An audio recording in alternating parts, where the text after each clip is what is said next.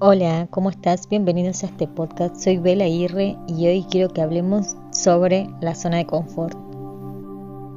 En psicología, la zona de confort se refiere siempre a un estado mental donde la persona evita utilizar conductas para no tener miedo ni ansiedad y se apega a una rutina para tener una vida constante sin asumir riesgos.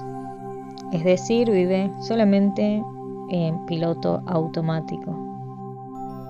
Todas las personas que están en una zona de confort están en lo conocido, donde están a gusto se sienten sumamente seguros, aunque quieran salir de esa zona de confort, les da miedo y no proyectan más allá del horizonte.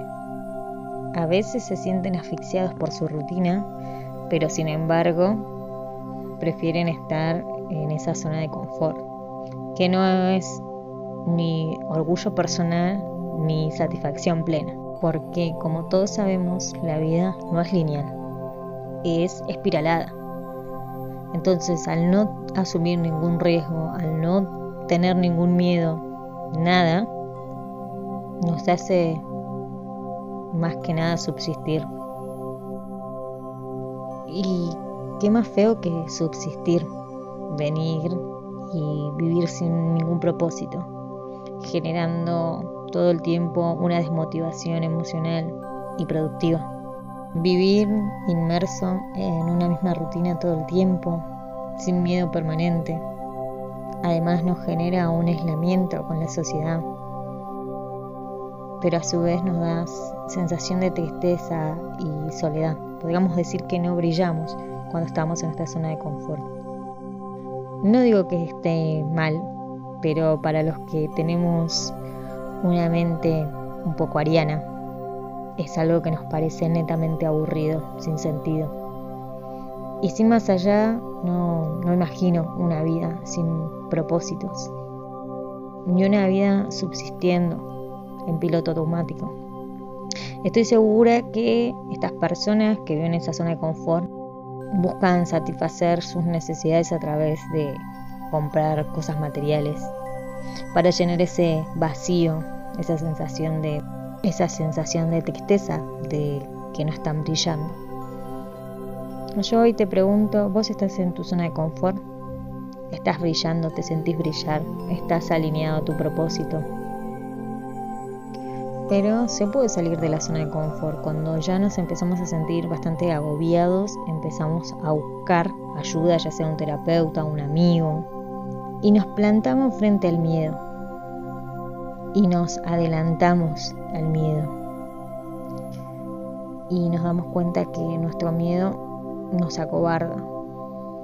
Y de a poco vamos ganando viendo todas esas cualidades hermosas que tenemos y vamos ganando esa confianza.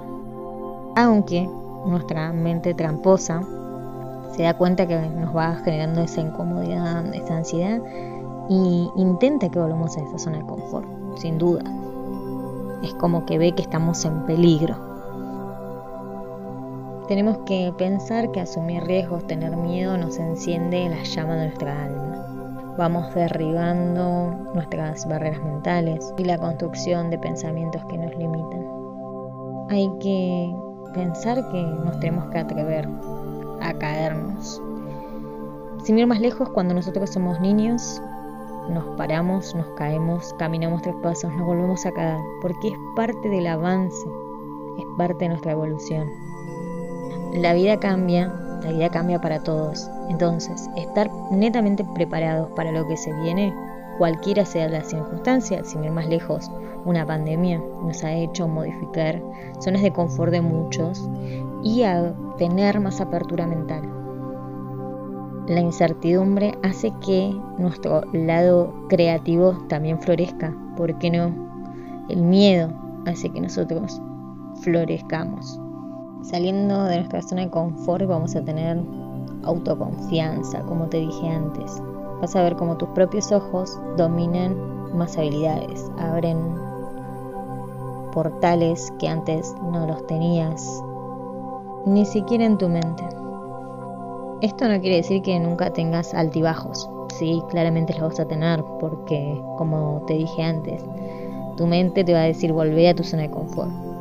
Pero nosotros tenemos que educar a nuestra mente, lidiar con nuestras emociones también.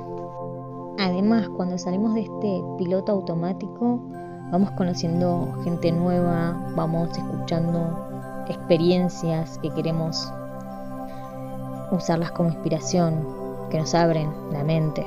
Generamos conexiones que nos hacen tener nuevos retos. Tomar de inspiración a las personas que escuchamos nos hace también desafiarnos, ponernos al límite de todo y tener fe en nosotros mismos, la autoconfianza. Y por qué no acá volcarnos a nuestra parte espiritual. Abrazar nuestros miedos, luchar con nuestra mente, educarnos, va a hacer que salgamos de esta zona de confort, de esta zona de piloto automático.